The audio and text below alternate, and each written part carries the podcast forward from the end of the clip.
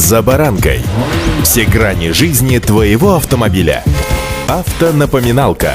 Комментарии экспертов. Советы по обслуживанию автомобилей в программе «За баранкой».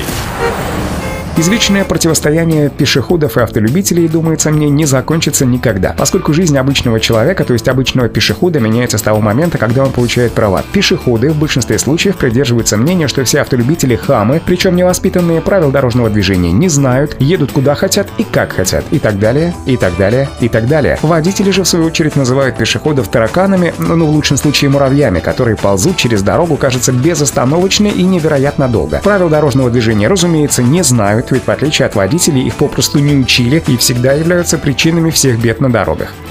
С вами Заваранка Александр Карпов. Здравствуйте. Автонапоминалка.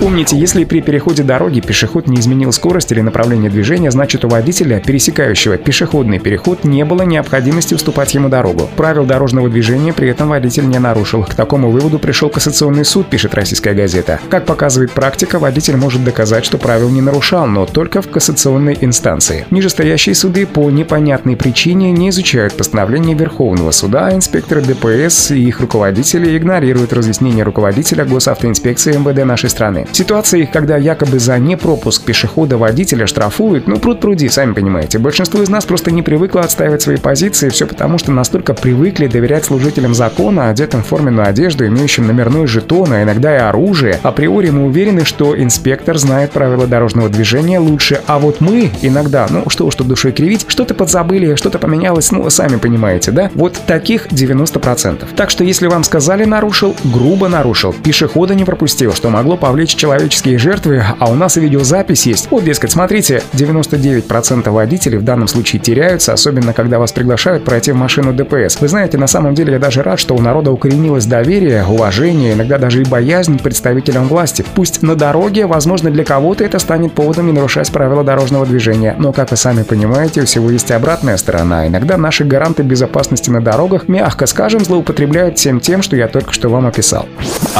Автонапоминалка. А теперь вернемся к ситуации, с которой начали. Пешеход на нерегулируемом пешеходном переходе и водитель. Суд обращает внимание, что исходя из взаимосвязи положения пункта 14.1 правил дорожного движения и Конвенции о дорожном движении, обязанность водителя, приближающегося к нерегулируемому пешеходному переходу, снизить скорость или остановиться перед ним, поставлена в зависимости именно от необходимости пропустить пешехода. Эта обязанность не возникает, когда необходимость уступать дорогу пешеходам отсутствует. Например, когда траектории движения машины и пешехода просто не пересекаются. Он также напоминает о постановлении Пленума Верховного Суда, в котором говорится, что участники дорожного движения не должны начинать, возобновлять или продолжать движение, осуществлять какой-либо маневр, если это может вынудить других участников движения, имеющих по отношению к ним преимущество, изменить направление движения или скорость. Все это, конечно, кажется сложным на первый взгляд, но ровно до того момента, когда вы один раз не попадете в такую ситуацию. Поэтому будьте внимательны и удачи. За баранкой.